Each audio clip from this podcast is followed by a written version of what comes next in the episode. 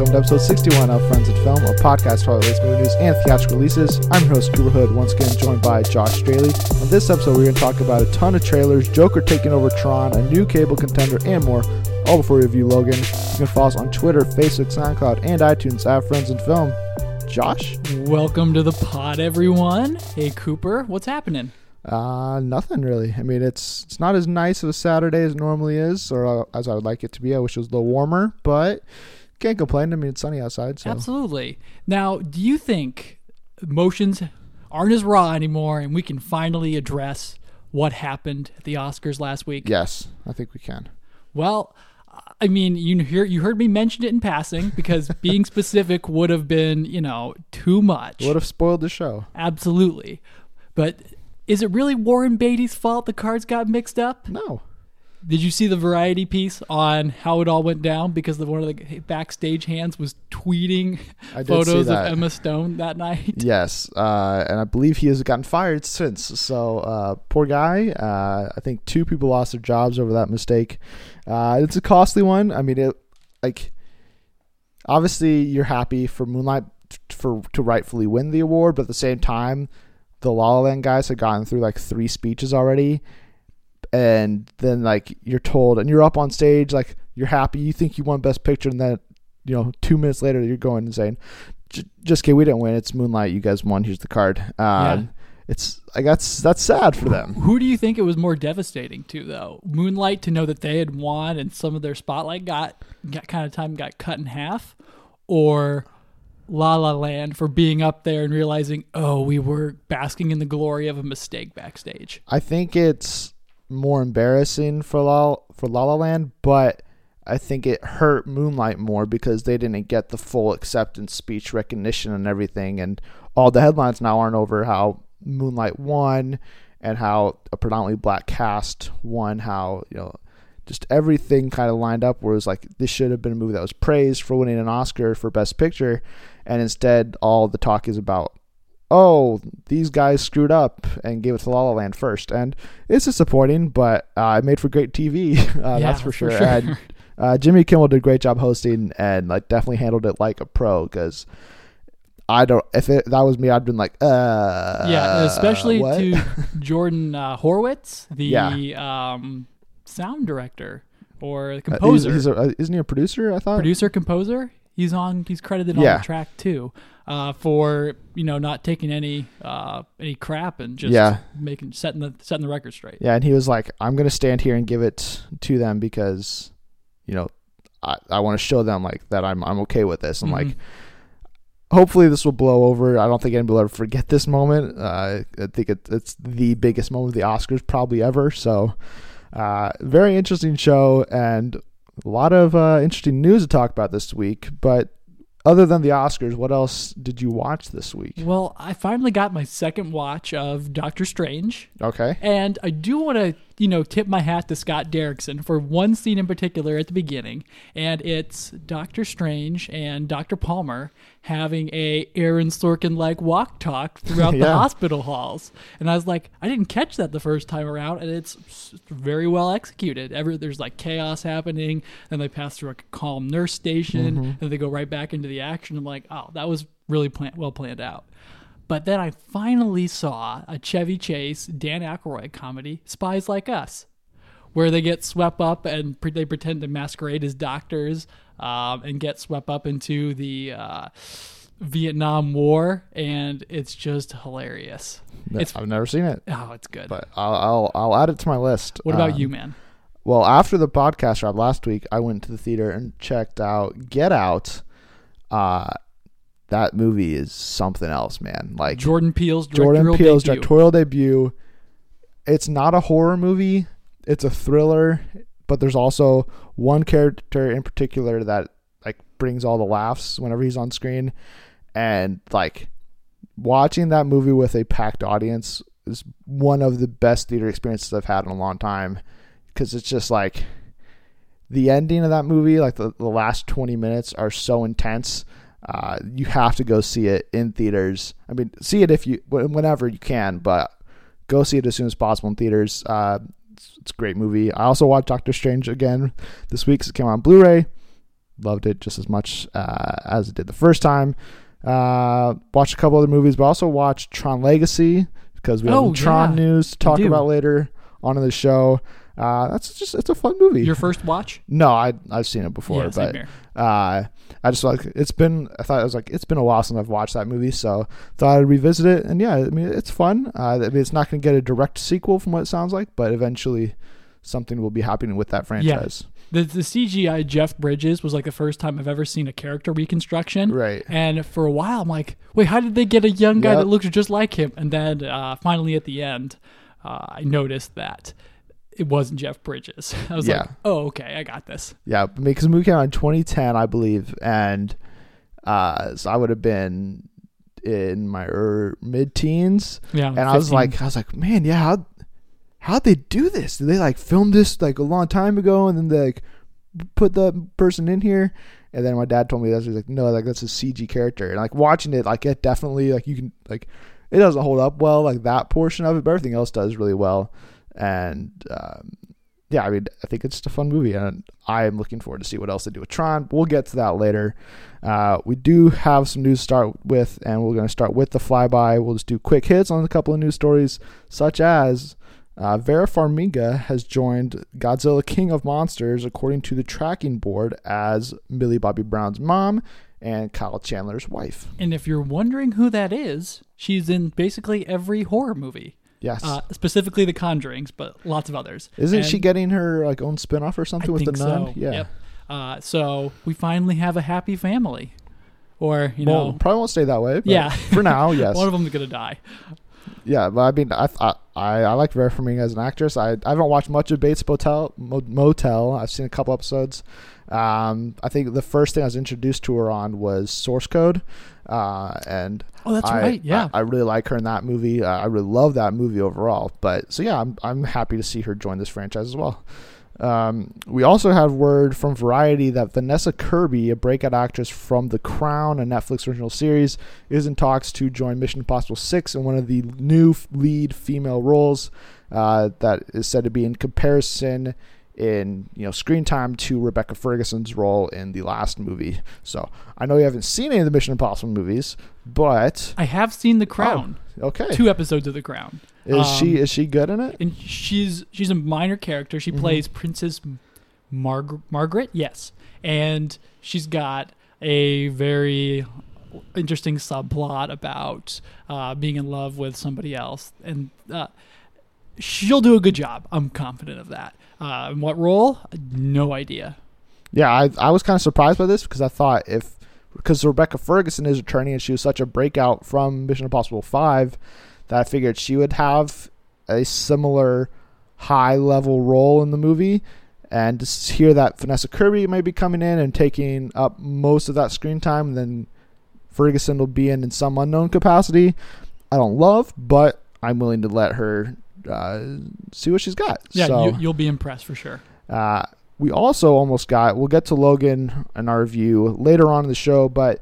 There was a cameo that almost happened in the movie. In the early stages of development, Hugh Jackman told CinemaBlend that they were at one point considering bringing Sabretooth back as with Liev Schreiber, and ultimately it didn't happen. But I would have loved to see Sabretooth back for one more time. You would have? Yeah. Oh, I did not like him at all. I mean, Wolverine Origins is a controversial move. Not controversial. It's just plain bad. It's a bad movie, yeah. Yes. I did not dig him. I liked the brotherhood part, but I felt like they could have gotten someone better. I mean, he was definitely better than the original Sabretooth that was in X-Men. And yes. We've already seen Ryan Reynolds reprise his role as Deadpool, do that much better. We've seen Hugh Jackman play much better Wolverine since Origins. And since this is basically the wrap-up of... Hugh Jackman as Wolverine, potentially the character for a long period of time. I thought it would have been nice to bring him in for a minute or two, just kind of show another older version of him as well. But obviously that didn't happen, so I'm not going to cry over it, but it's okay. We did get our first teaser, however, for a new Netflix original film, Bright, directed by David Ayer. What'd you think of it? Well, first of all, I had I had interesting expectations for this going into the trailer. I was thinking space drama, and then when I first saw it, I thought, oh, LA cop drama. David Ayer will excel at this, because immediately my mind ran to The Watch. End of Watch. Yes. The Watch is a very different movie. I haven't seen it. Anyway, all of a sudden, Will Smith just pulls up this broadsword, and then there are wood elves and ogres with shotguns, or trolls? Orcs. I believe they're orcs, yes. What is happening here? I didn't even read the background about it, but this looks very interesting. Yeah, I mean, it's written by Max Landis, so that probably explains some of the strangeness of it. Yep, that explains it. But yeah, I mean, it's basically a fantasy movie set in a not so distant future from what I remember, where basically there's, you know, elves and orcs and all these other fantasy creatures and stuff living within the real world. And like this city that Will Smith's character is a cop for, and Joel Edgerton's character, who's an orc, they're partners in the crime game, and they are like, their city is kind of like the rundown portion of the world where the fantasy characters are living within the same confines of human characters. So, I think it looks super interesting. I wasn't expecting a teaser to drop this early because it comes out in December. Almost like a Projects fantasy world where they've evolved to the 21st century. Right. That could be very interesting. Yeah. And I feel like they'll have some pretty interesting lore in there. I mean, we see Will Smith holding like what looks to be like Excalibur almost. Numira Pace is also in here, as I think she's one of the elves. And I think that's what she is. I mean, we see her in the trailer, but I'm not sure if she's an elf or not. I think she is, but I mean, given the people that they have lined up to appear in this and everybody attached in front of and behind the camera, I'm looking forward to it, and I think it should be one of Netflix's big hits on, you know, in terms of original movie content. Yeah, it's always fun to see a different idea, especially in this world of remixes, reboots, etc. Yeah. And interesting enough, even though Kong Skull Island comes out next week, we got a new trailer, then our final trailer, obviously, for the movie. And I think it's their best one yet, actually. It's just like super fun. The editing, I thought, was flawless. The way they intermix the music and like they're saying like, we gotta get out of this place. Like you see Kong and like they do like cutaways and they have like everybody like loading their guns and stuff. And it just like mixes in with the music really well. And there's a lot of like interesting callbacks to Peter Jackson's King Kong with, you know, obviously the relationship between Kong and it looks like it's going to be Brie Larson's character this time around. And, you know, they kind of reenact the Kong versus T-Rex fight a little bit. And I'm interested to see this movie. I'm super looking forward to seeing it next week. And this trailer only further made me excited seeing it, you know, at home on my computer. But then it also played in front of Logan. And I was like, just give me this movie right now. Yeah, they really punched it to 10. Mm-hmm. I noticed in the action, the use of King Kong that we have been it's been lacking in all of those trailers. We mm-hmm. see him fighting the skull crawlers, jumping in the water, and then, you know, just destroying helicopter after helicopter to the point you're thinking, how are any of these guys going to survive that first encounter? But it's really distancing itself from the original Godzilla, too.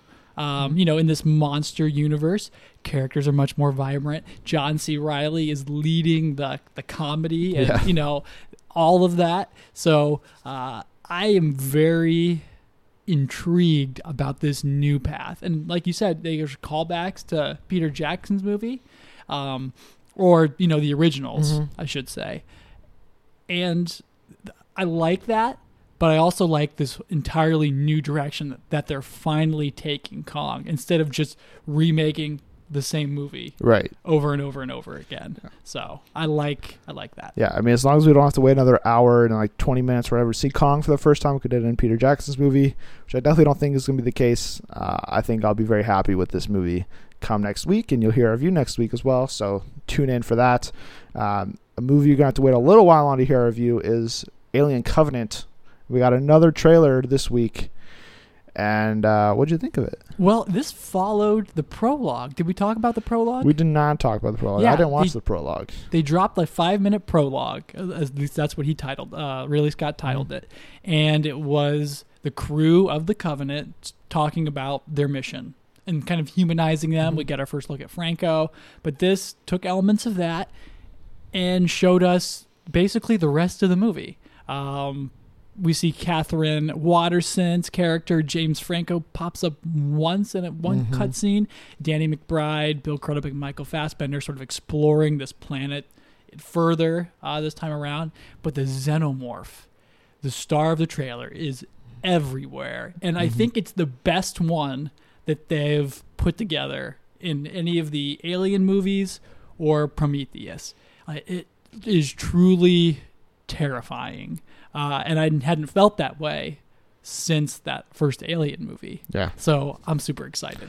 Yeah, I mean, it definitely looks intense. Once again, I didn't watch the Red Band trailer for this. They released one of those as well, but I didn't get a chance to watch that. Just more blood. That's all. Which is what I expected. But it's like it just looks like a couple's retreat gone bad, because they're like, oh, we're going to spread the human race all over the universe. And they're like, oh, look, they have wheat. What are the odds? And then it's like, wait, how come there's no life on this planet? That's why, because we have neomorphs and xenomorphs roaming around, and they're probably going to kill pretty much everybody involved. I'm really interested to see how the engineers play into all of this. I don't know if they'll actually appear on this world that they are on for most of this trailer, or if David and Elizabeth Shaw from Prometheus will show up later on in the movie, and maybe engineers should be following them and they'll link up that way, or how that all played together. But it looks like really Scott's going back to kind of his roots with Alien. I really like Prometheus. I know not everybody does. It's a very divisive movie, but I really like it. So I'm really interested to see what he's going to do with Alien Covenant. And it looks like he's definitely going to make it more scary, more violent, and I think that's all good stuff. Oh, yeah, definitely. I worry a little bit, though, about some of the grand action scenes that we saw with, the Covenant ship swinging around in the atmosphere with the xenomorph all over. It was like, I hope they etch more towards the horror side of things. Yeah. But I think Ridley Scott's finally got what was missing from Prometheus in this movie, and I can't wait. Yeah, I had the same thought, because when Catherine Watterson's swinging around firing a machine gun, and I'm like, this isn't an Alien movie. A little too much. But I think that's probably early on in the film, once the xenomorphs originally attack and stuff, and then from there on out it becomes more much like Alien and Aliens, where it's smaller, more personal, and it's probably Catherine Watterson and a couple other people trying to fend off the aliens until help arrives, or they just die. So who knows? I mean, if this ties right into Aliens, we seem to know. Yeah, I mean, I don't expect much of them to get out, but Ridley Scott does want to have another movie after this that come before Aliens, so you never know what they'd want to do character-wise. So we'll have to wait and see. We also got a new trailer for Pirates of the Caribbean: Dead Man Tell No Tales. And you were loving it? I kind of liked it. What, really? Yeah, I was really surprised. I've not liked the previous marketing. It did annoy me, because they said, the final adventure begins with this movie, and there's no way that this is the final movie, so you're mismarketing the movie from the get-go, so you're trying to get all that nostalgia in and go, this is your last chance to see Jack Sparrow on the big screen. It's not. That's obviously not going to be the case. So that makes me a little frustrated. But I liked the beginning of the trailer. You start off, we get to learn more about Javier Bardem's character, Salazar, I believe. Captain Salazar. His backstory, that he has this long-running relationship with Jack Sparrow. And even though it made me more unhappy that you get to see just regular Javier Bardem, and we'll see that probably at the beginning of the movie, and then at some point he just becomes a CGI face, and I'm like, well, I wish we could just have regular Javier Bardem, but that's true. Obviously not going to change, so I'm not going to complain about it. But there were a lot of moments where I was like, this looks a lot like the first movie, and I really like the first movie, so if that is the case, then that could be great. But I don't also want them to just be retreading water and telling the same story, but replacing Orlando Bloom with Orlando Bloom's son and replacing Keira Knightley with this other new girl. Yeah. Because there's like moments where like, they're like running through the village or saving her from being, you know, kidnapped and everything. Like, this just looks like I've seen this before. You, totally. So hopefully they can change that dynamic up a little bit. So that's not the case. And it's not Will Turner's son and Jack Sparrow and not Will Turner and Jack Sparrow. But we'll have to wait and see. Did it bother you at all that the whole movie, or that whole trailer, I should say, not whole movie, felt like just a CGI Pirates Transformers movie? Because that was the feeling I got from it. As soon as I saw young Jack Sparrow at the helm of what looked like the Black Pearl, mm-hmm. all I could think about was that and how the rest of the movie just lacked a grounding, or the trailer lacked a grounding. Well, I don't think it's actually like a young Johnny Depp. Like, they hired a different person to play him. Was definitely a CGI character. I don't think so. Ooh. I thought I saw something on Twitter where like they had an actual actor play that role, but maybe they used some CG to make him look different. Yes. But or at least slightly different, but no, that didn't bother me. I mean, it does look super CGI heavy. I mean, there's ghost sharks now, like, who do look awesome. They do look cool, but I'm like, what is the purpose of these outside of just like you're trying to make some new thing that's going to be like, oh look, we have ghost sharks in the fifth movie, but they don't actually mean anything. Right. So I think there's still a lot to explain.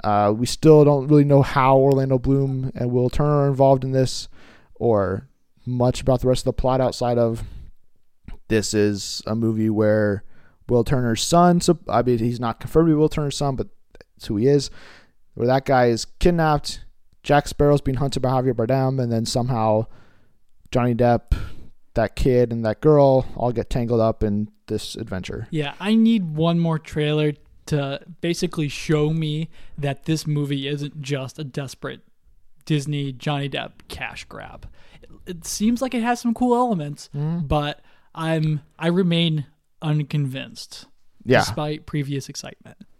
Okay, so interesting. So this one kind of sold me a little bit, and for you, it turned you almost against it. Yeah, just a little bit. I mean, I'm still not like, this is my most anticipated movie the rest of the year, but sure. It made me going from, I don't really want to see this movie to, this could maybe work. Mm-hmm. So we'll have to wait and see. A movie that I'm definitely on board for is Guardians of the Galaxy Volume 2. And 2 months out, we got our final trailer for the movie. And, I mean, it's just great. It doesn't show much, which I love, because we are 2 months away. And I don't really know anything about the plot of the movie outside of it's about family and how that connects. They haven't really officially confirmed. I think there's theories out there that I specifically have. Many other people do. We can kind of connect the dots, but I like that you get to see more of Gamora and Star-Lord's relationship throughout the trailer. There's a lot more of Baby Groot, and he's just adorable. Whether he's waving hands in battle, or he's plugging in the music yes. so that the music can just be audibly heard for them as they're fighting and for the audience. I think it's just a nice touch. And we finally got to see Kurt Russell as Ego, not necessarily as the planet, but as in his humanoid form. I still think he's the real villain of the film, but that may be saved for our preview episode or something else where we get into more, speculation points. But as a trailer, I really liked it, and I can't wait to see this movie. Yeah, same here. I mean, you mentioned Kurt Russell. I was so happy to see him, and I loved the presentation. I'm your dad, and then cut. So that was good. And then, yeah, like you said, family. And we're finally seeing how the Guardians kind of resemble a family. So now you have Star-Lord and Gamora as like the parents, Rocket as the uncle, and then, Groot is finally the baby. Yeah. And I can't wait to see how that plays out, especially like when he's waving in the middle of battle. It's kind of like, hey, look at me, mom, type of a deal. Mom, pay attention. Right. Or Star-Lord telling him, dude, put your seatbelt on. This is going to get hairy. So that was all really kind of fun to see. But then we had Nebula show up for the first time, I believe. We've seen glimpses of her. We haven't really seen much of her so far. It looks like she's going to be jumping on board after maybe, working out some of her issues with Gamora and the rest of the crew. So that looks really interesting. And for a trailer of all new footage, I don't think there was like anything that was really recycled. Yeah, I think there's a couple trailers, like smaller stuff, but it's largely new. Yes. Yeah, and we didn't get much at all. We know that Alicia's group is known to be jerks, but that's about all. Mm-hmm. So it's all kept under wraps, but it looks just as fun and entertaining as the first. Yeah. So 2 months out. I can't wait to learn more about this movie. Or I don't want to learn more. I just want to go into the movie knowing what I know right now. Let my speculation do the rest of the work for me. But we don't speculate anymore about the Bumblebee spinoff movie, as it officially has a director. Thanks to Deadline, it was revealed that Kubo and the Two Strings director Travis Knight has agreed to direct the Bumblebee spinoff movie for Paramount. Later, after this report came out, Hollywood Reporter's Boris Kit revealed that the other names in contention that Knight ultimately beat were Wam Colette Serra, a frequent Liam Neeson collaborator on, and he obviously did The Shallows as well. Rick Famuyiwa was in contention, known for Dope. Seth Gordon, who is doing Baywatch this summer, and the Nee brothers were also all considered, and ultimately went to Knight. Are you happy with this choice? I've only seen one Knight movie. He's only made one Knight movie. I'm sorry? He's only made one movie. Didn't he do Box Trolls and... That's his studio. He's like the... I think he's a studio head at Leica. Lakia? Lakia, sure. One of those. Like, I think it's Leica, yeah. Okay. But I think he... Because he's the son of the Nike owner. So I think he owns Leica Studios. But he only actually directed Kubo and the Two Strings. Travis Knight and Phil Knight. Yeah. Cool. Well, okay. I've only seen Paranorman. Okay. So in that realm, I don't know about his credentials for Kubo, but people seem to think it was really great. I know critical reviews were really high on it. But while I can't speak to that, I can speculate wildly and irresponsibly about the range of directors here, from Famuyiwa in Dope to Seth Gordon, who does almost exclusively comedy. Baywatch, Horrible Bosses, Identity Thief with Melissa McCarthy and Jason Bateman. So what could they have been thinking? Like, they were definitely testing the waters for, any way to take this Bumblebee movie. Yeah, I think that was the thing that stood out to me the most after seeing this list. I was just like, this tells me they're not like dead set on one specific vision for the film, saying, all right, we want the next Michael Bay to take over and make a Bumblebee movie that's going to be super CGI action and just lots of explosions, slow-mo, and no characters. And instead, they, like, Travis Knight, like Kubo and Two Strings, great anime movie. It would have been my third favorite anime movie of last year. Because Zootopia and Moana, I think are better, but I mean I think it's a tough bar to break through.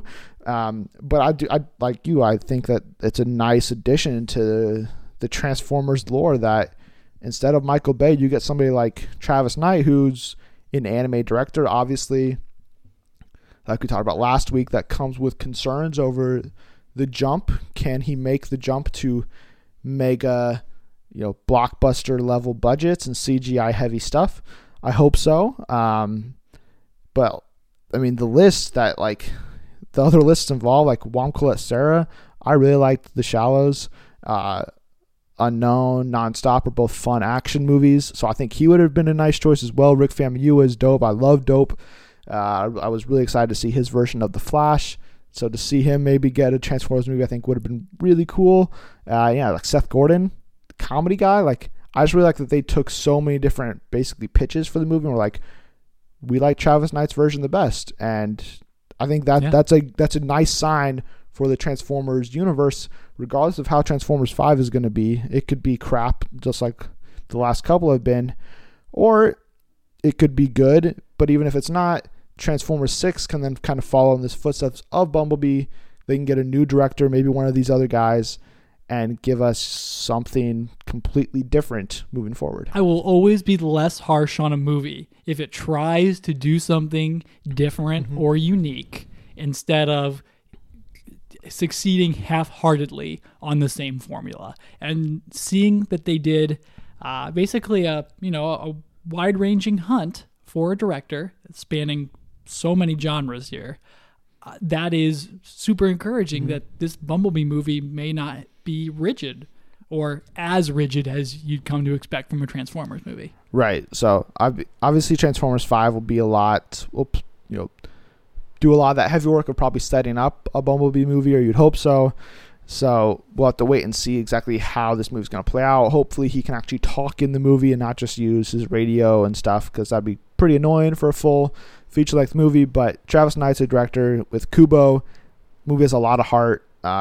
It just has it's a family movie. It's about family and the desire to have a family and everything. So I think that could translate well to Bumblebee, surprisingly enough. And we'll move on to Tron. We teased it a little bit at the top of the show, but the Hollywood Reporter revealed this week that Disney is currently looking to reboot Tron with Jared Leto in the lead role. He would reportedly play Ares, a character that was set to appear in the third film of the previous franchise of Tron and Tron Legacy. It was going to be titled Tron Ascension, and there's not really any mention of how this character would have factored into the last movie, but it looks like they're going to try to keep some aspects or use some aspects of that proposed third film and make this reboot. So do you want to see a reboot of Tron with Jared Leto? Well, that's a good question, because I don't know if you're asking me if I want to see a sequel to the original two Trons,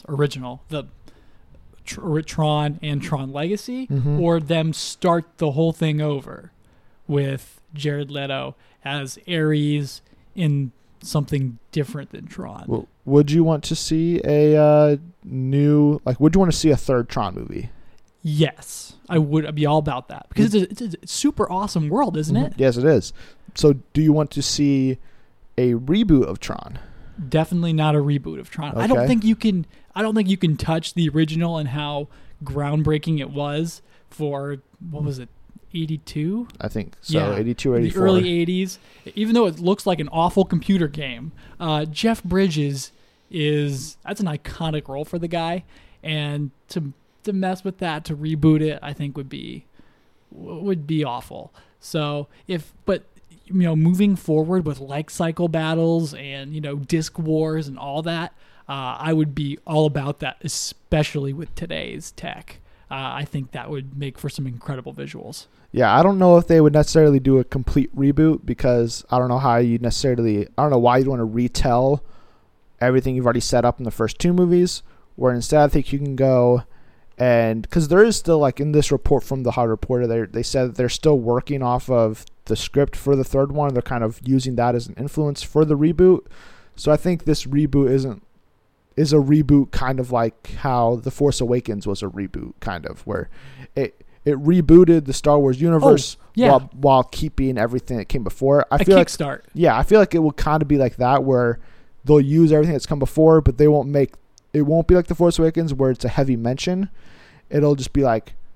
They're going to kind of play with audiences where you expect that you've seen these movies, and if not, it'll be okay, but if you have, you'll understand more of this, and that... Ares is not a typical person name for any normal human. No, he's obviously a program. Yeah. So how that plays in, is it going to be a movie that is centrally focused within the program and has nothing to do with the outside world, that's maybe set 20 years after Legacy, and then they further see how the world has changed? Who knows? But I'm interested to see another Tron movie, if that's coming in a reboot form. Sure. Jared Leto's an interesting choice, but he's also doing Blade Runner 2049, so maybe he'll blow me away in that as a replicant, probably. So we'll have to wait and see, but for now I'm intrigued. Same here. I forgot he was in Blade Runner. We still haven't seen... I'm eagerly waiting a Blade Runner trailer, by the way. We've seen one. There's a teaser. Yeah, but I'm ready to see some meat of the story. We still haven't seen Robin Wright, Dave Bautista, Jared Leto. There's a lot of people in this movie that we haven't seen yet. And Harrison Ford is not doing anything to keep people, make people feel secure about his health. Yeah, he needs to stop flying planes. Yeah, that would be a good start. Speaking of Harrison Ford and his most iconic role of Han Solo, we may have a villain for the young Han Solo movie, with Variety reporting that Michael K. Williams is in final talks to join the cast in a key role They have since followed up that initial report by saying that they've heard from a couple of sources that it is possibly going to be the villain, but that is unconfirmed as of this point. So do you like the addition of Michael K. Williams, and would you like to see him as a villain? And since you are a mega Star Wars fan and the expanded universe and everything, do you have any theories on who he could be playing? Ooh, I have no immediate theories on who he could be playing. And I would say I'm all about Michael K. Williams, playing the villain. But I've already got it in my head that Thandie Newton is this incredible Imperial captain hunting down Han Solo in the Outer Rim or wherever he may be. And that idea, bumping against Michael K. Williams joining on board and playing a villain, is creating some serious conflict in my head.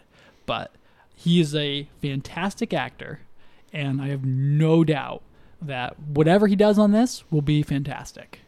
Yeah, I still think Thandie could also be the villain. I wouldn't be surprised if they're maybe a family bounty hunter group or something. Ooh, I think that could be interesting.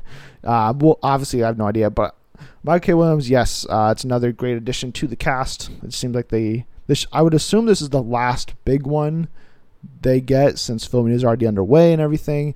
It would seem a little late in the game if a couple weeks from now we hear news that another person has joined the cast, unless it's a relatively unknown person joining in a relatively small role. That could always happen, but I think this is probably our last big casting announcement, and it rounds out the cast really nicely. And if he is the villain, as suspected, I think that's a great choice, and I'm looking forward to see what he will do to that and what character he'll be playing, whether they do a Saw Gerrera type thing where they bring in somebody from pre-established canon and bring them to life on the big screen, or if they use somebody like Thrawn, or well, obviously not going to do Thrawn, but a character like Thrawn from the expanded universe and bring them in and make them official Star Wars canon moving forward. Ooh. Or if it's just a brand new character. What do you think of the idea of Michael K. Williams doing some CG work, motion capture, and being a younger Admiral Thrawn? It's possible. I would say if they're going to do CG, though, and it's just going to be motion capture, then I would use the same guy who's voicing him on Rebels to do the voice then for the movie, just so that's another added layer of continuity. I think Lars Mikkelsen. It's Mads Mikkelsen's brother. Oh. Does the voice on Rebels. So I think if you're going to bring Thrawn in, that would be kind of a surprise. It would be a waste of Michael K. Williams' acting talent to motion capture. Yeah, there's nothing against motion capture, but yeah, I would rather see him in a prominent role. Han Solo doesn't have many villains that are exclusive to him other than like his cousin Thraken. So he could be anybody for that. Yeah. We also got it's kind of a small update on Star Wars: The Last Jedi from Making Star Wars about kind of the state of the galaxy going into the eighth movie. Basically, the highlights of the report are that the First Order is no longer a secret. There are planets in the galaxy that expect a war to break out, and they're planning to either let themselves be taken over by the First Order or are lining themselves up with the Resistance to fight back. The Republic has completely collapsed because the Hosnian system has been destroyed in Episode 7, and that Leia is pushing for them to fight, for the Resistance to fight back, but there's other members that are saying, maybe we'll just wait and see how it all plays out. There's also some stuff about like Snoke is no longer secret. He's being taken seriously within the larger universe. So I think that's all interesting stuff. What did you think about all this? Yeah, well, that was really important to actually have out there because one thing that people did rib Episode 7 for everything it had done well, they said, oh, but I don't understand what's happening outside of this because they make a concerted effort not to talk about strategic alliances and the politics of Star Wars, especially since the last three movies had been almost too political, and it was all about alliances and strategy. So finally hearing how things are aligning gives us a look at what the effects of destroying the Hosnian system were, the Starkiller base being blown up, and maybe gives us a little bit of details that General Organa is going to have to be playing a little bit of please help us. And I, fingers crossed, I'm hoping the Hapen system is involved in this movie because they are so BA. And I'm glad that this has finally been laid out for me. Yeah, I think this is... I don't consider this stuff spoiler or anything. Hopefully you guys don't either, but... I think it's just nice. I mean, it's not even really that surprising, honestly. I just like the fact that it's kind of laid out what kind of the groundwork is of the galaxy. Whatever time has elapsed between episode 7 and episode 8, it's probably not going to be much.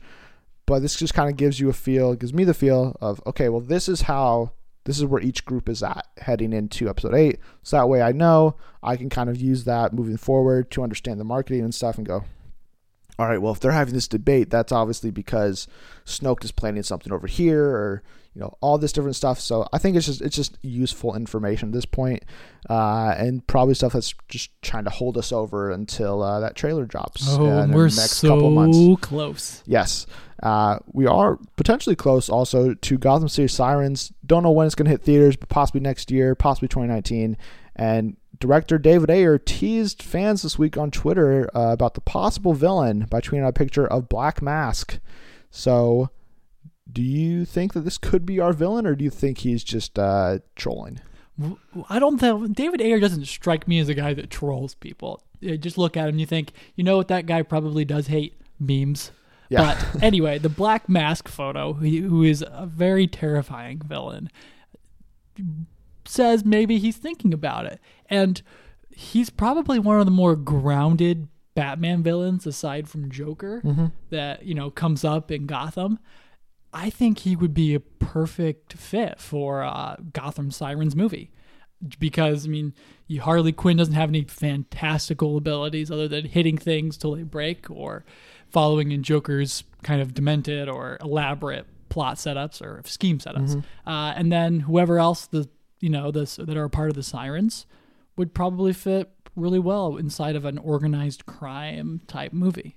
Don't you think? I think this is pretty much confirmation that Black Mask is going to be the villain because, immediately after his involvement was with Gotham City Sirens was announced, he sent out a picture of Harley Quinn, Catwoman, and Poison Ivy, which is pretty much, I think, confirmed that Poison Ivy and Catwoman are going to be the two other members of Gotham City Sirens. Black Mask is just a crime lord, basically, that wears a mask made of wood from the coffin of his mother. Pretty tragic stuff. And if it's just him and his gang going up against Harley Quinn, or not going up against them, but they're doing something that Harley Quinn's like, well, I probably shouldn't let him do that. Or Joker he's trying to take over the Joker's territory, and I'm gonna fight back against him and stuff. I think it makes a lot of sense. And he's not he doesn't have super strength or the ability to transform into some giant monster and stuff. So it'll keep the movie small. We'll avoid Enchantress stuff like Suicide Squad, and we should be able to just keep it small, keep it controlled, and then you can have Poison Ivy just use her abilities to take down multiple goons at one time, while Catwoman and Harley Quinn are just doing, fist fights with the rest of them. So yeah, and you mentioned that little bit of his backstory there. I didn't know that, and that just seems like something David Ayer could tackle really well. So it fits. Like we talked about Bright, it fits with his body of work to be able to do some kind of crime.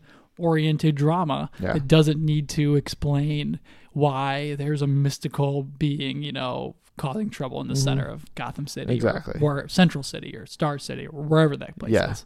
Yeah. So, and it also it doesn't use up one of the main crime bosses or something that they would maybe want to use in a Batman movie or something. So, I think you basically get the crime movie that he probably wants. You use a lesser known villain, and you accomplish the same goals, anyways.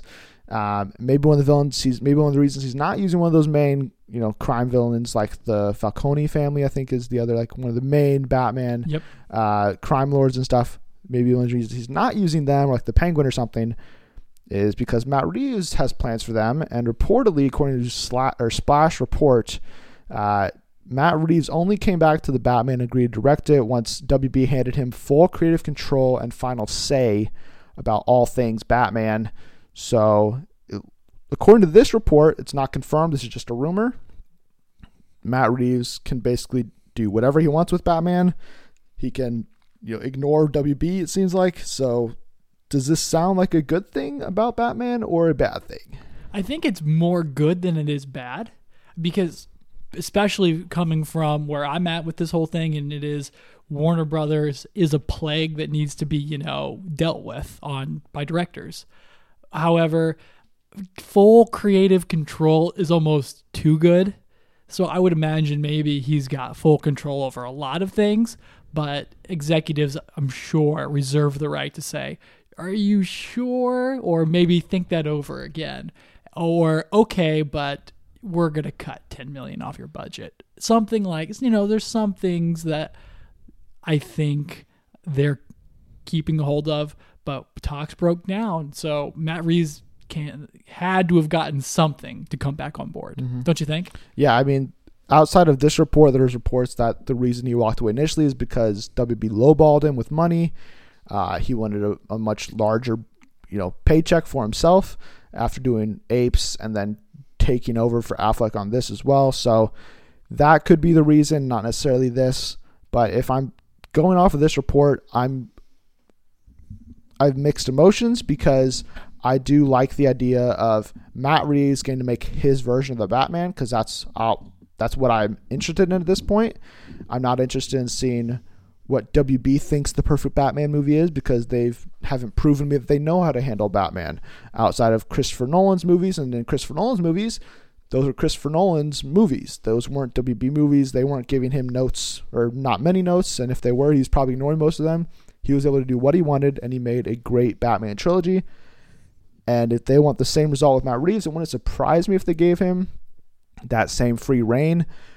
But ultimately, this is a movie that exists within a larger universe. So if he's going, all right, well, this movie, I'm going to have Batman do this, and then, you know, or he gets his leg cut off at the end of the movie, and they don't, WB doesn't know about it, and then they're filming the next movie with Batman already, and they don't know that he loses his leg, and, you know, they're editing that second movie, and they're like, wait. Then the Batman comes out, and they're like, wait, he lost a leg? Well, yeah. Crap. Now we have to explain away. Now we have to either figure out a way to bring him his leg back, or reshoot all that stuff and CGI his leg off or something. Yeah. So, as long as there aren't major conflicting ideas existing between Reeves and WB, I think if this is true, it should be okay.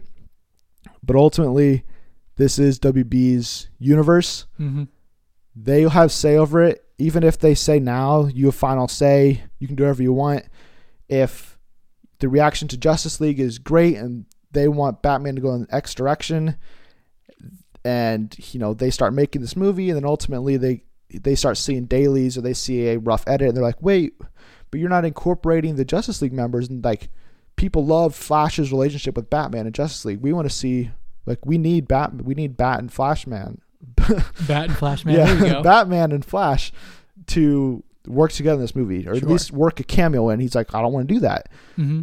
Then, you know, will he walk then? Like, I think there's room for possible complications to ensue. Yeah, I saying he has full creative control is probably a lie, because him and Jeff Johns have to be working in tandem. So I think maybe it was, you have unfettered access to this guy, and maybe he's even in the writer's room now for some of Justice League. To Zack Snyder's horror, I'd be surprised. So that's where I'm at with it. And that's something that blows me away is, how did Christopher Nolan get full creative control over Batman, and then release movies for 6 years and then 4 years? Mm-hmm. That was incredible. Because he's Christopher Nolan. Yeah, that's true. So, I mean, who knows whether this is true or not? We'll have to wait and see. We also may have to wait to see who exactly is going to be playing Cable. And according to The Wrap, there's a new contender who is tested for the role, and that is Stranger Things star David K. Harbour. Ooh. Do you like this addition? If it turned out to be true, he's only testing, so this is not confirmed. There's always a possibility that they choose somebody else, like Russell Crowe, because there's rumors of that this week. That would have been awesome. Pierce Brosnan. So if these testings go well and, he meets with Ryan Reynolds and everything goes well and they hire Harbour to play Cable, would you be on board? If you would have asked me that back in January of last year, but we wouldn't have even known about next day Deadpool, so probably not relevant. I only knowed Arbor from Aaron Sorkin's Newsroom, and he plays a pretty lazy role, kind of incompetent, but him playing the grizzled veteran cop in Stranger Things totally changed my perception of how that guy can act, and I would be all about him playing Cable. I don't think as much as I would like to see Pierce Brosnan, but Arbor kind of fits that.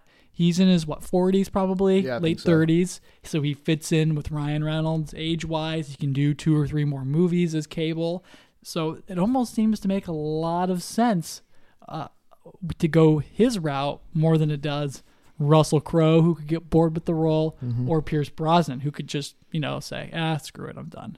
Right. Yeah, I think this would make a lot of sense.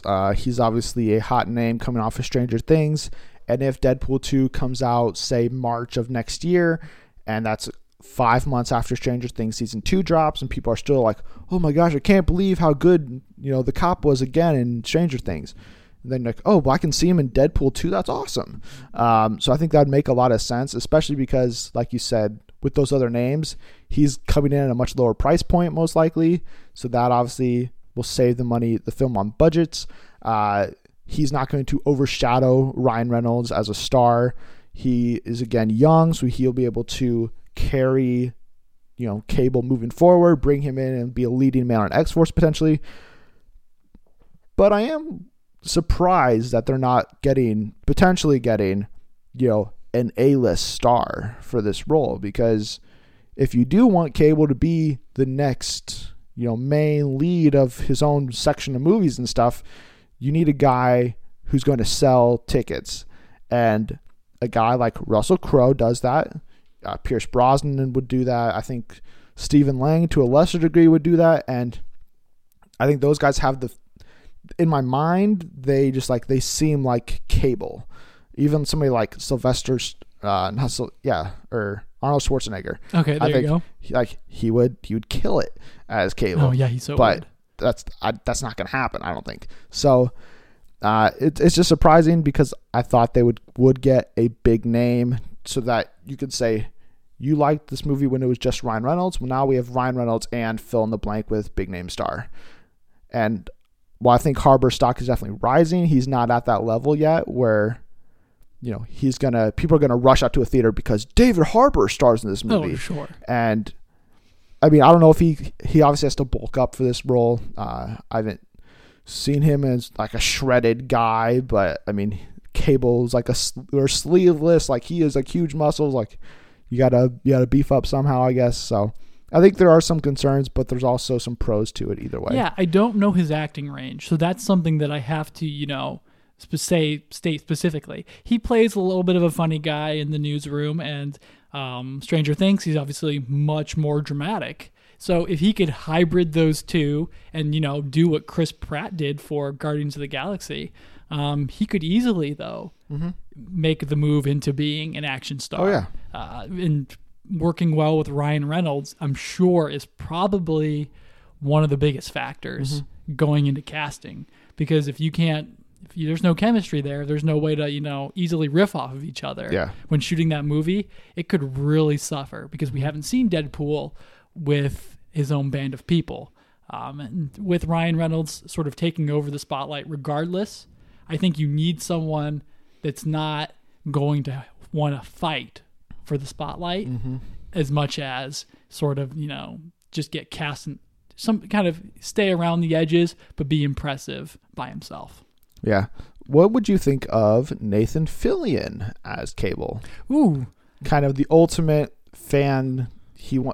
Every fan wants him in every single role. It's true. And the reason I'm bringing this up is because before Logan plays in theaters, and you can see it now online, there is a Deadpool 2 teaser, basically, where there is. Deadpool sees somebody about to get robbed. He goes into, and then like he goes into a phone booth, starts changing. Ultimately, takes way too long because he can't get his costume on. Yes. guy dies. He's like, oh, I'm not a good superhero, basically. He should have been Logan. And in the background of a couple of the shots, there are Firefly posters of Nathan Fillion. And then on the phone booth, it says Nathan Summers is coming 2018. I think, I don't know if it says 2018 or not, but it says Nathan Summers is coming. So there's some interesting hints towards Cable. I don't know if that necessarily means anything. I think Fillion could do a good job in the role if that is ultimately the way they went. But what'd you think, before we get to our review of Logan, what'd you think of this little Deadpool 2 teaser, basically? Well, I thought it was fantastic because, we pick up, it comes in right before the 20th Century Fox logo and Logan kicks off. Mm-hmm. So you think you're seeing a movie. Yeah. And all of a sudden, Ryan Reynolds turns around, drops the hood, and you're like, Deadpool? Oh, this is awesome. And he sees the crime taking place, and like he said, it takes forever. And I thought it was a cute way to remind us, hey, even though you're about to watch this devastatingly emotional movie, here's a one little lighthearted joke before we get going. And I thought it was hilarious. There's all the obvious jokes and again, Superman about how he changes so fast mm-hmm. and how unrealistic it kind of is.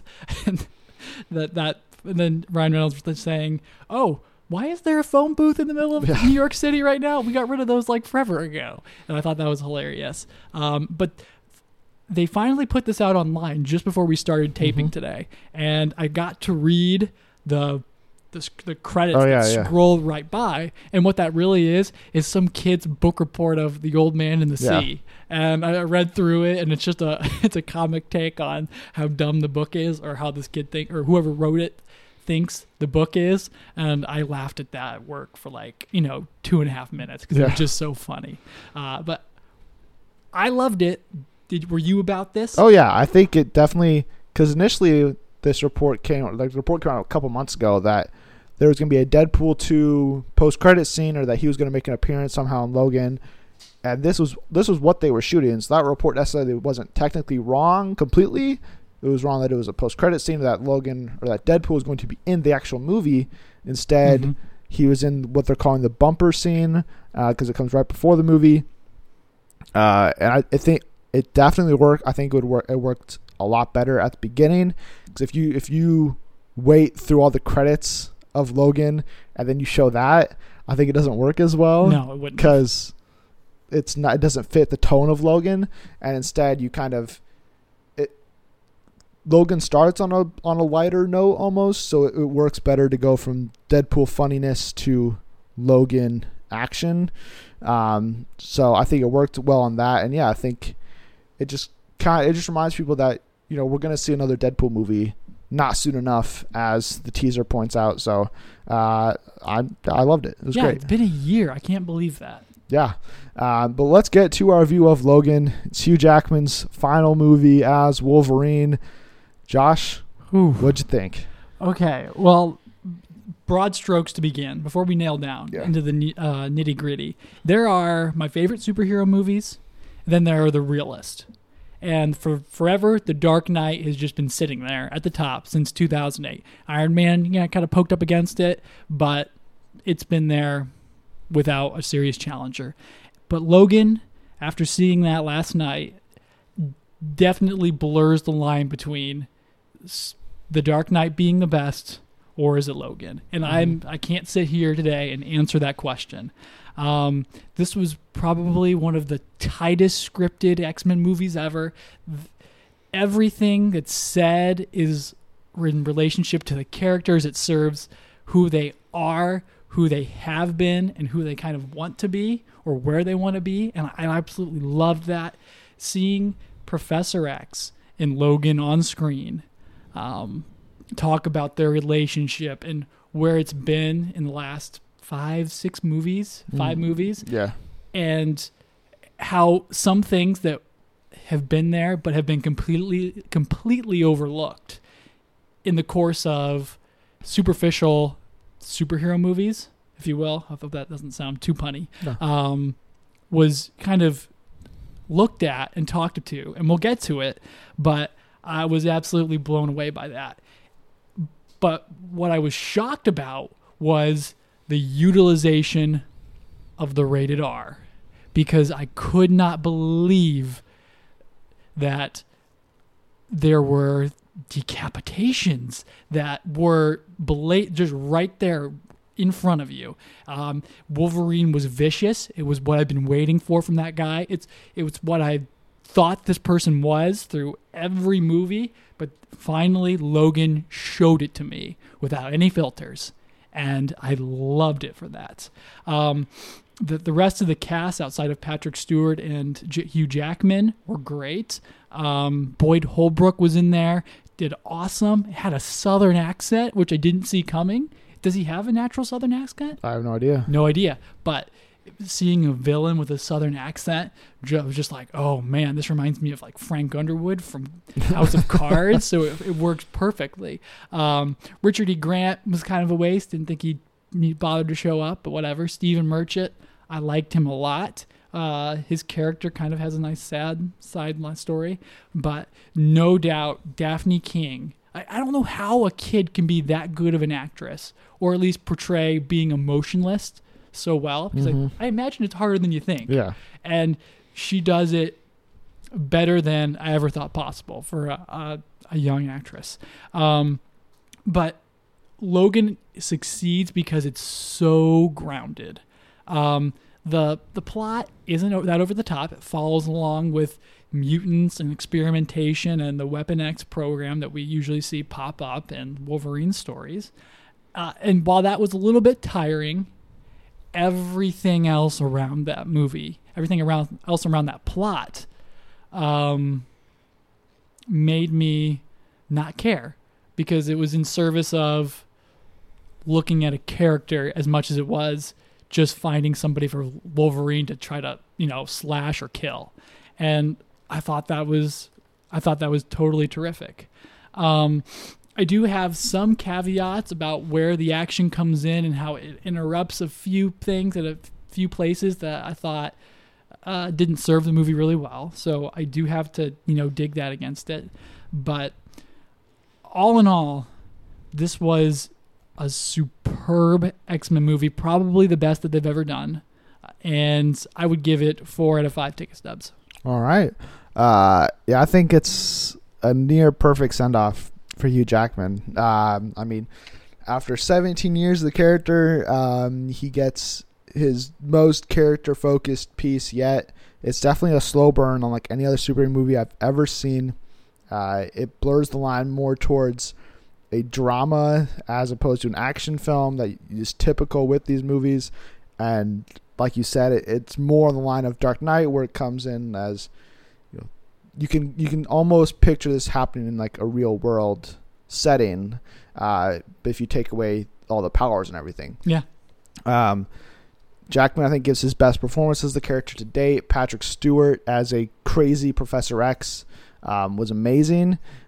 Daphne Keane, like you said, she was so subtly great, because most of her performance is all through, facial cues and just her body language and everything. And the eyes. Yeah. And as opposed to actually saying things, which she does ultimately open up eventually. But for most of it, it's just her giving daggers at, at Logan. You're like, this girl not to be messed with. And she shows that again and again in the action scenes, they're so good. I mean, they're the best action scenes I think Logan and Wolverine's ever been a part of.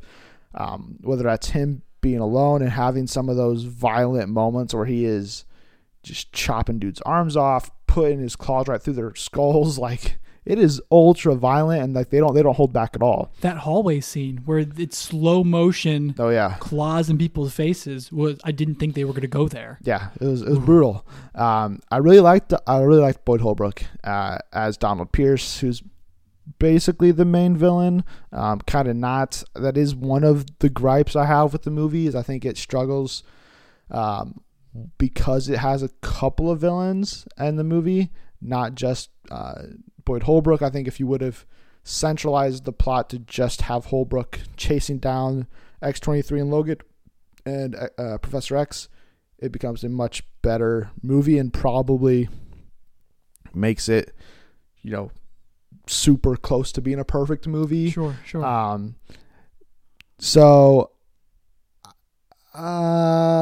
I'll save my other point for spoilers, but I do think it's the best X-Men film to date. I think it's just amazing. And I'm going to give it 4.5 ticket stubs out of 5. Ooh, all right. Awesome. So can I kind of dig into a little bit here?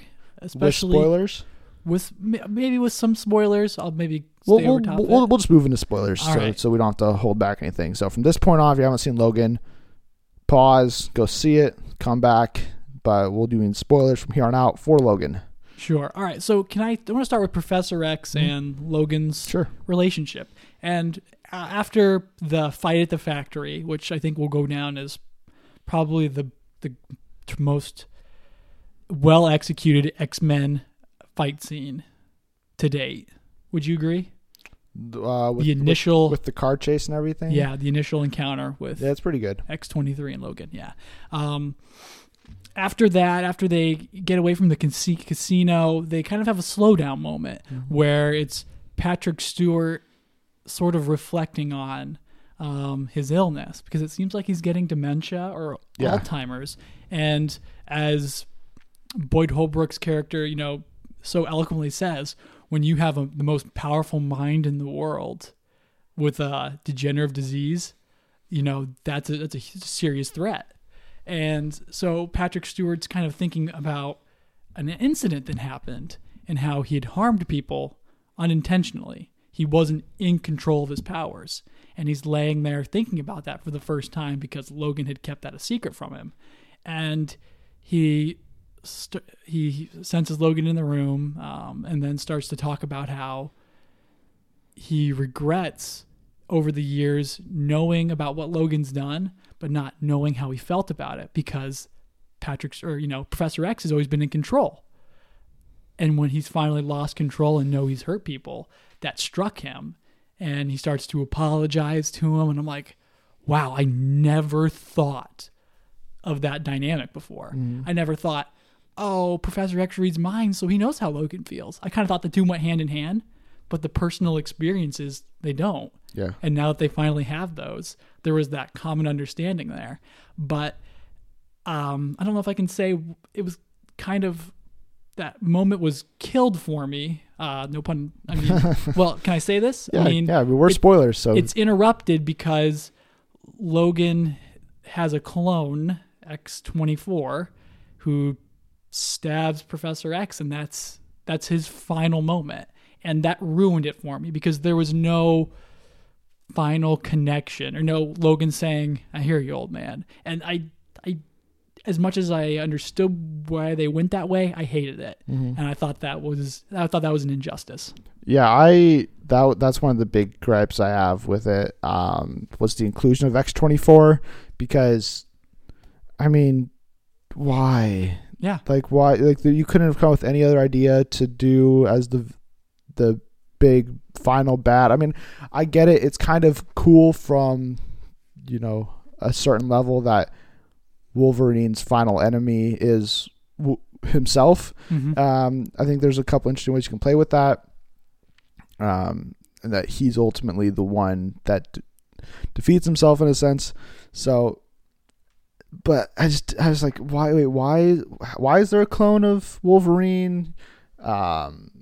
What is happening? I mean, again, like it took me like a second to realize. I was like, wait, who is standing up? Like, that's obviously not Wolverine. Like, It's not Logan. So I'm like, so they have a clone of him. Like, wait, who did this? And then instantly he just kills Professor X, and you're like, wait, I'm still trying to figure out what'll happen with this guy. Yeah. And it ruined that moment kind of for me.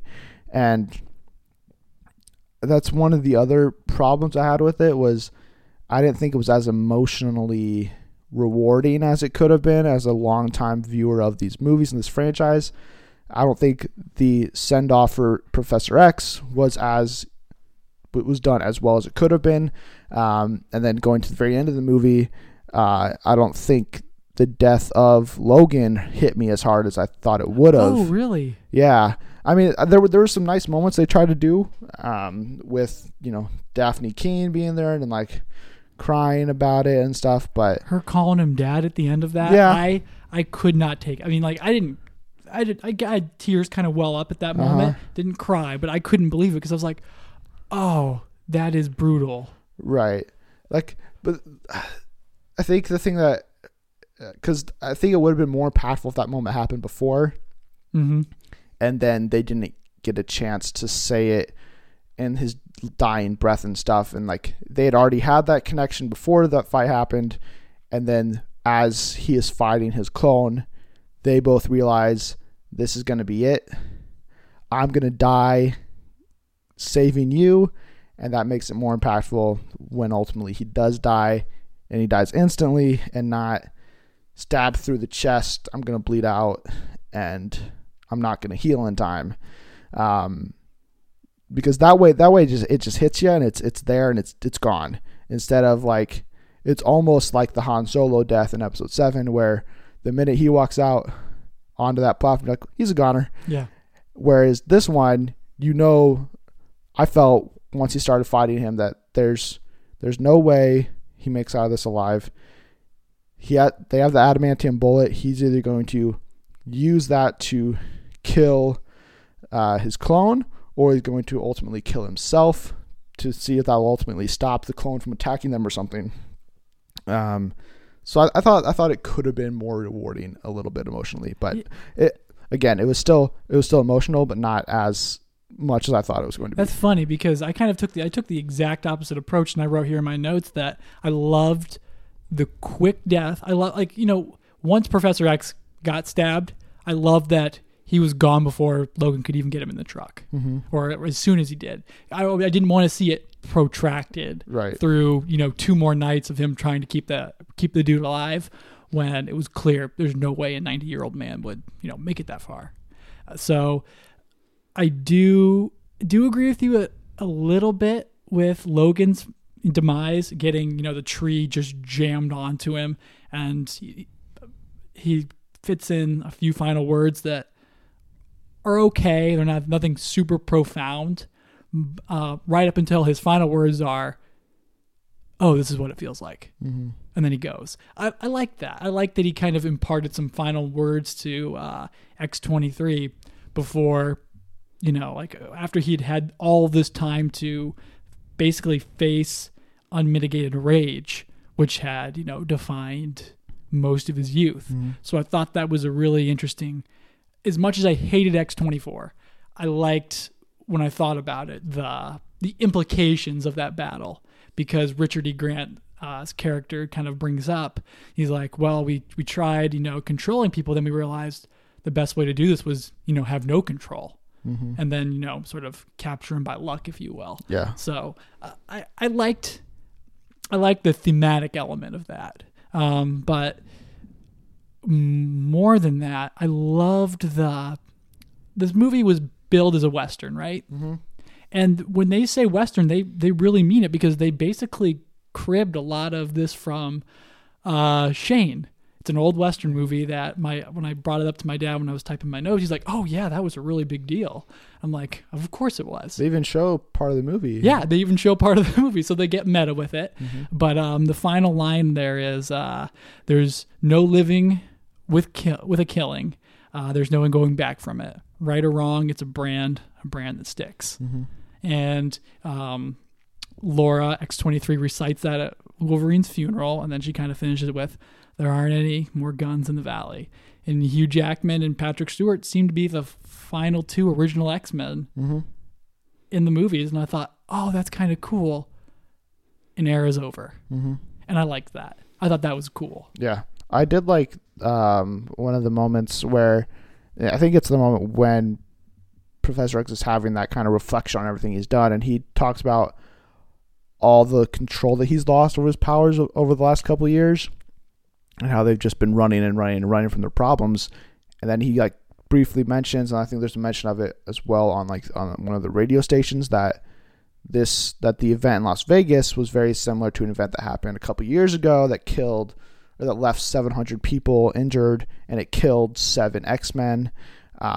And you're just like, you're thinking about, okay, well, so that probably explains how the main X-Men group is gone. Like, you imagine, like, then that ultimately it was Professor X that killed, like, Cyclops, Jean Grey, Beast, anybody else that was, like, part of that group. I mean, that's all hypothetical at that point, but yeah. It's just like that. I wish almost we could have seen a flashback of that scene or something where you're just like, and that just shows you just furthermore how much they regret, as you know, being X-Men, where you're like, we're the ones that caused sort of this war, and I'm responsible for killing all these people that I called friends and stuff. But I did think the moment that was most emotional for me was when Logan was ultimately burying Professor X, and he was kind of reciting, he was like talking. I think that was Hugh Jackman's best moment as an actor, where he was just giving that monologue, and then X-23 comes over and does what she saw the mannequin doing, which I thought was really a subtle thing. Like, she grabs the wrist of him, his hand's shaking, and then he rips it away, and then he starts raging out on his truck, and then just like lays in the middle of the road. And I'm like, that was really nice. Yeah. And it kind of showed, like, I thought that was a great send off for Professor X. And then I think Laura's speech at the end was close, but because their relationship wasn't as connected, there wasn't as much, especially because then, like, she's surrounded by kids who knew that guy for like a couple of days. Right. So it's like, those kids don't really care. They're just like, oh yeah, Wolverine. Like, I have a Wolverine figure.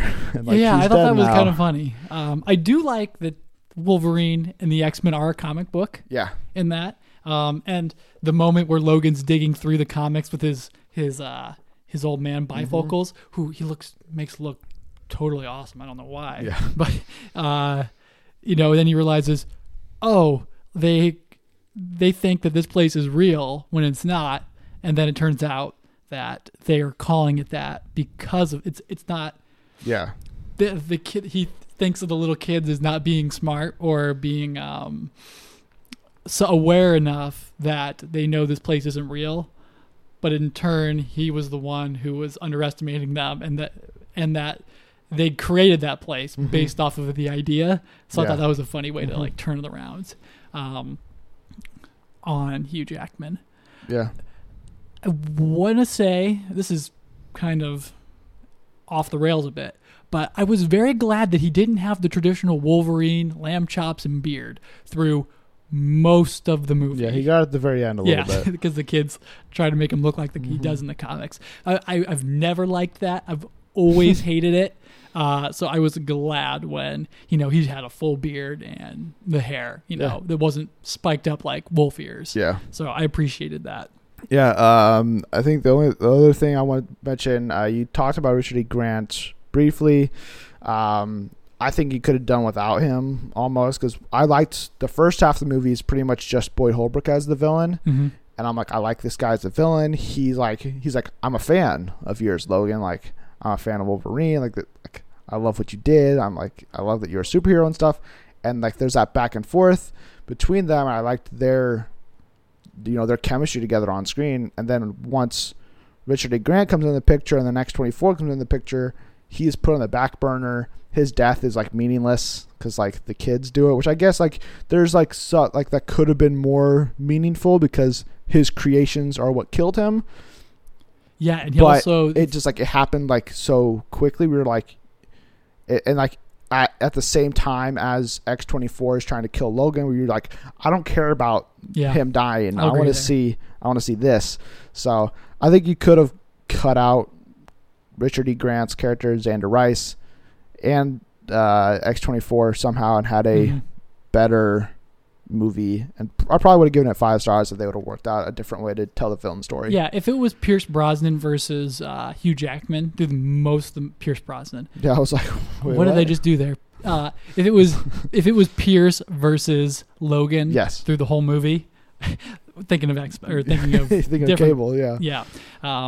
It would have been even cooler because it would have grounded the movie in a better way than seeing Logan face off against himself. Yeah. But then again, you need that because who else is going to stand up against X-23 once we see what she can do and when Logan's in full rage mode. So that was fine. What'd you think of Steven Merchant? I thought it was fine. Yeah.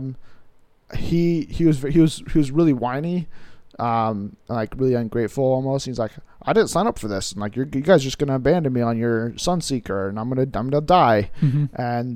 But I thought his death was really nice because he's like, ultimately he's like, I'm not gonna help you guys anymore. Yeah. Double grenades. I'm dead. Killed a couple of your guys. Yeah, I mean, I thought he did a good job with his role. I just wasn't blown away with his character, I guess. Yeah, speaking of Pierce, Boyd Holbrook's character, you said he's a fan of Wolverine. Mm-hmm. I love the mythology woven in there because when he's talking to Stephen Merchant's character, he's like, I used to read about you and kind of think you were really cool. Yeah. And then Merchant's, kind of there in a lesser form than he used to be. And he's like, he's just like me, or he's just like other people, kind of wimpy and all that stuff. And like, I love that these people have been kind of not eulogized, but they've been mythicized, and then had those comics published about them, And I through all the movie, I thought that was super cool. According to Pierce's death, I thought that was okay because when we see what he's like with those kids in the lab in Mexico City and how he's they're treated not like children, but like property. And he's there interrupting birthdays and smacking the kids. And it's like, okay, it's nice to see them all kind of contribute in some kind of way to his demise. This is, I think, pretty much my last thought on the movie, but I did think it was really interesting how politically relevant it was at the very beginning of the movie. Holy smokes. Where I was like, this movie was shot last year, so like well before everything that's happened with our political environment, but I was like, this is nuts.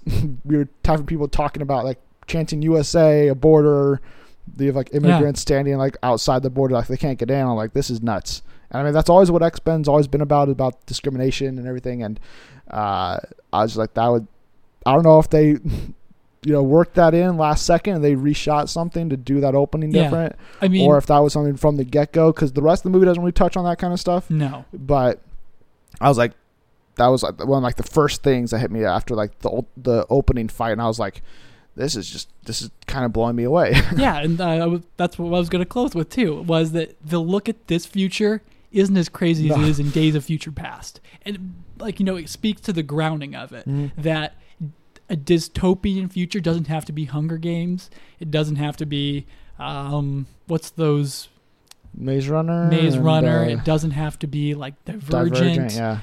It could just be like a darker period where there's abandoning of morals, principles, higher ideas.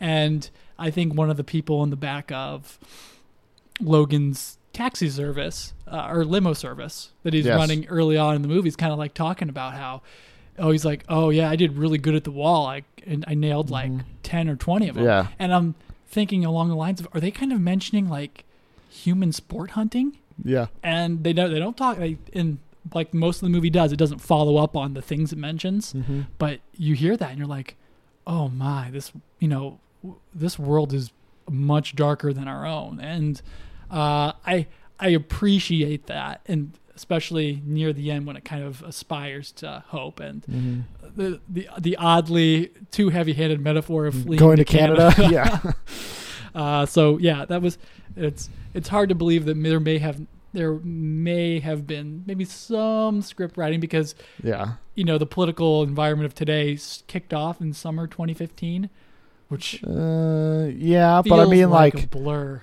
But like our new president, like hasn't been like known that that's who's gonna. It's true. Go into like in effect since till like November. I don't remember when exactly like it's announced that. Yeah, that he won, but like it could be riffing off of the ideas presented. Yeah, I mean, there's not. I mean, yeah. I would love to ask James Mangold if that was intentional or not, and he probably wouldn't be able to answer me. I have one final question though. Okay. Would you like to ask James Mangold if there's an X-23 movie? I would love to ask him that, and I think other people have asked him that already. He said he would be interested, and he said, I think that the Fox producers would be crazy if they didn't pursue an X-23 movie. I completely agree with him. And Simon Kinberg and Hutch Parker, who are two X-Men producers, told Joe Blow this past week that it is something they are considering. Nothing is official, but I think you have to go down this road with James Mangold attached to direct again. I think there needs to be a cooling off period, maybe 4 years. Yeah. I mean, you get Deadpool 2 and New Mutants out next year. You get Supernova and X-Force out the year after. You do Gambit and Deadpool 3 the year after that, and then 4 years later we see X-23 a little more grown up. Mm-hmm. Rest of the mutants roaming around in Canada or wherever Eden is, or in some other location, and they're off on their own journey, and she is trying to implement the morals that she learned in her brief time with Professor X and Logan to rebuild the X-Men to be a saving force, saving grace once again, and try to turn the world back around. Yeah, I agree here. And would you put this movie at parallel with Midnight Special? Because I made that sort of analogy a while ago. I don't think it holds up as much as I thought it would. I mean, I think there are some similarities there, but Midnight Special is more religious than this movie is. And I think that one almost, believe it or not, is more far-fetched. Yeah, in its closing than Logan is. Yeah, same. So, here. And it felt a lot more of a personal to the story, yes, which I think we've had spoken to before. Yeah, so. It was weird to me. Speaking of the possibilities of an X-23 movie and stuff, I was like, you should, like, I know they're doing this New Mutants movie and stuff, but like, you have literally a group of young mutants already established in this movie with like wide ranging powers. I'm like, why wouldn't you not just do that in like this future and have an X-23? She could be her own thing. She could be a part of New Mutants or lead the New Mutants, or that they could split off into their own thing, and you continue that section of the timeline. You can have Deadpool and that R-rated section, their own section, and then you can have the main saga films slowly getting closer and closer and closer to the rest of the movies. But who knows what they'll do. Yeah, I was same here. But I'm definitely going to be seeing this movie again just because the action is so worth it. Mm-hmm. I mean, we think we talked about emotions through most of this review here, but do not be fooled, people. James Mangold takes that R rating and utilizes the heck out of it. Oh, yeah. And I love him for it, because seeing Daphne King roll a head out to Boyd Holbrook. Yeah. it's totally worth it. It was awesome. And watching Hugh Jackman react to that, like, and seeing, oh my goodness, she just decapitated that guy. The register on his face it's priceless. Yeah. Last thing, just to wrap it up. I did like there's a couple of callbacks to previous X-Men movies. I know continuity pretty much means nothing with these movies anyways, but we see his katana in his house that's from the Wolverine. Oh, that's right. I mean, he obviously has the dog tags that he wears in X-Men or in X-Men Origins, which is, so if they were kind of meshing everything together, that's why I would have thought Liev Schreiber's appearance would have been nice. But and they do mention the Statue of Liberty. Yes. Yeah. So like he's like, oh, it's been a long time since that happened. I was like, so I like that they did some subtle hints and everything. They didn't do anything over the top. I mean, the katana shot is like a second or two long, and it's just a setup shot. So, again, really nice work by James Mangold there. Can't wait to see if he does more. Hopefully he will. And I think Fox would be nuts if they don't bring him back for another movie. Hopefully they leave Wolverine alone. Would you want to see them recast the role? Absolutely not. Ever? Not in my lifetime. Yeah. Same. I mean, that's 60 years though. Yeah. So I don't have a, I'm a little bit more cynical about, movie producers and studios, so yeah, it'll happen. Yeah, I don't want it to happen. If they do, I don't want them to, like, if you bring in a Wolverine from some alternate world or universe, something, I could maybe eventually accept that, but I don't want them to just be like, here's new Wolverine, because you have a new Wolverine in X-23, so just use her. Agreed. So that's it for us. We'll be back next week with a review of Kong Skull Island. Josh, why are you and why should everybody else be excited for this movie? Godzilla is the second franchise I was ever introduced to as a kid. I watched all the awful Japanese English dubbed movies. Okay. And King Kong is the second picture in the setup to the path to Godzilla versus King Kong. And I am so ready for that. I mean, you pile on the cast like Samuel L. Jackson facing down King Kong and dinosaurs, sold immediately. Mm-hmm. What about you? What's taking you to this movie? The cast, for sure. I love the trailers, the color palette of just having the oranges and yellows shine through. I really like the look of the film. I'm interested to see what Jordan Vogt-Roberts will do as the director because I'm not familiar with him. And it looks like this will be a big hit for him, and he'll probably launch his career to do even bigger and better things. Maybe Godzilla vs. Kong or something. Ooh, yes. So, yeah, I think it's going to be super action-heavy. It has a great cast. And I think it should be another great addition to an early 2017 that is shaping up to be incredible. So that's why I'm excited. Hopefully you guys will see it as well, so you can come back next week and listen to our review of it.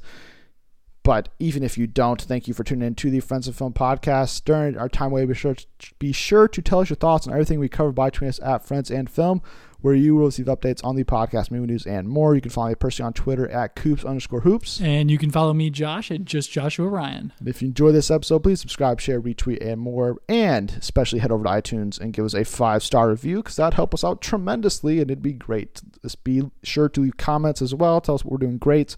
Tell us what we can improve on, new segments you want to see us add, and any other suggestions you may have. But that's it. Josh, thanks for stopping by, everyone. And thanks again for tuning in to the Friends of Film podcast. Be sure to tune in next week for our review of Kong Skull Island.